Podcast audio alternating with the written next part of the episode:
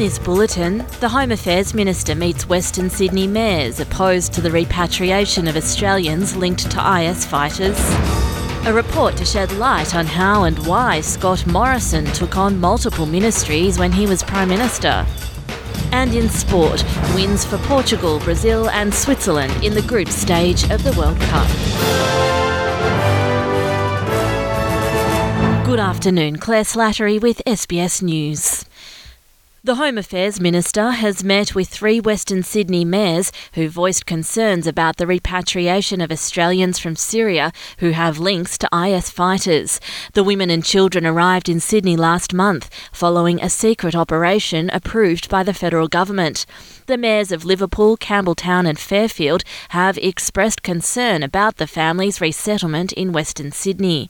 Speaking after the meeting, Minister Clare O'Neil said the talks were constructive and that all parties have walked away with a better understanding of each other's views. Those views are entitled to be expressed, and I have to say, I deeply believe as a politician that communities around this country are entitled to talk to us about these matters. We are obliged to hear and listen to their views, and that is what we have done this morning.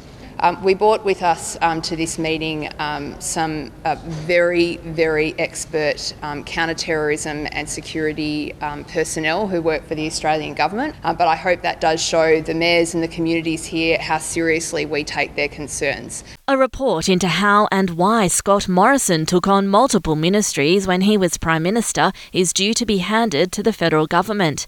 It will also cover who knew the former leader had appointed himself to administer the departments of Health, Home Affairs, Finance, and Industry, Science, Energy and Resources.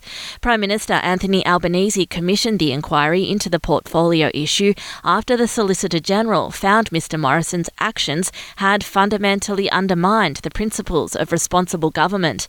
The report may include recommendations that could provide greater transparency and accountability.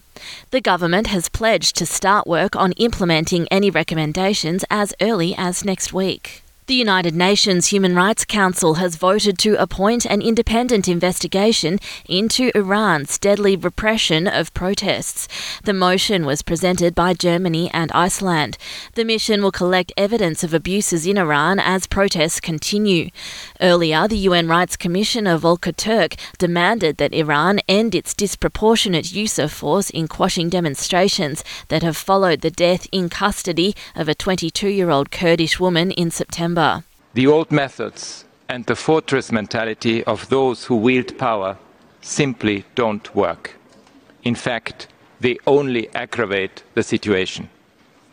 We are now in a full fledged human rights crisis. The Victorian Electoral Commission says the results of the state's election could be delayed because of a record number of pre poll votes.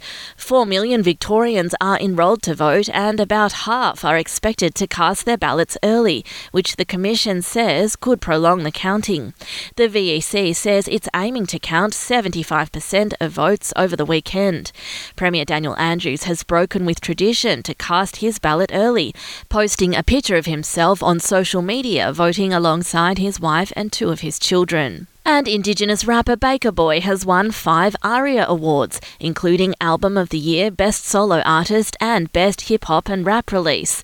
The late Archie Roach was awarded Best Independent Release for one song.